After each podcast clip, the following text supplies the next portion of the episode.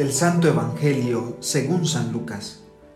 En aquel tiempo, mientras Jesús hablaba a la multitud, una mujer del pueblo, gritando, le dijo, Dichosa la mujer que te llevó en su seno y cuyos pechos te amamantaron.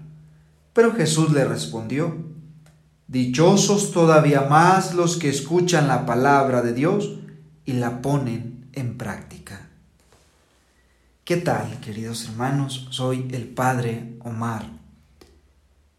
Hoy el Evangelio nos invita a lo siguiente, a escuchar. Dichosos aquellos que escuchan la palabra y la ponen en práctica.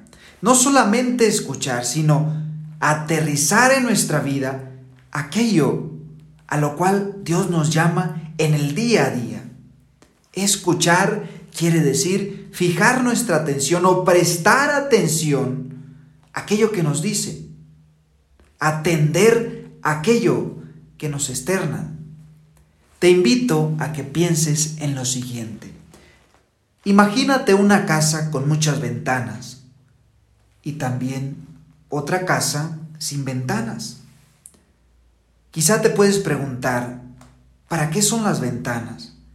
Alguien puede decir, las ventanas son para que ventilice, ventana, para que entre el viento, para que entre la luz, para que no haya oscuridad en aquel hogar.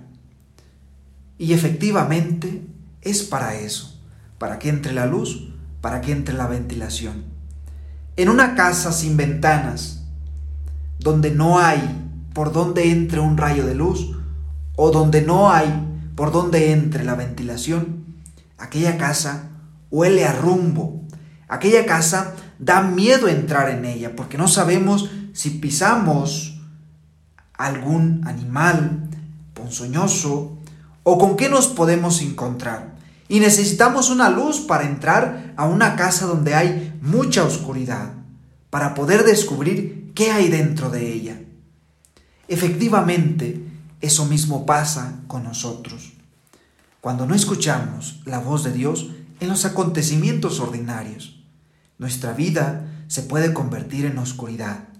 Y las ventanas por las cuales entra esa luz que viene de Dios son tus oídos. Por eso la importancia de cuando leemos la palabra, cuando la escuchamos, que fijemos nuestra atención que atendamos lo que se nos está diciendo. Hoy Jesús nos está invitando a esto, a que escuche su voz. Y no solamente la puedes escuchar cuando vas a misa y se lee la lectura. No, también la puedes escuchar en tu padre, en tu madre, en tu hermano, en ese señor que quizá te encuentras ahí en la calle, en ese ancianito que no puede cruzar la calle y que necesita que le echen una mano en esa persona que te encuentras en un semáforo y te pide una ayuda. Ahí está Dios, en ese enfermo que está tirado. ¿Cuánto necesitamos tener oídos para descubrir la presencia de Dios, la voz de Dios en los acontecimientos de la vida? Dios nos ha dado estos oídos que son ventanas por los cuales tienen que entrar esa luz y nos ha dado estos ojos para mirar su imagen en los demás, para mirar que Dios está a nuestro lado. Queridos hermanos, Dios los bendiga. Esto fue Evangelio para Milenias.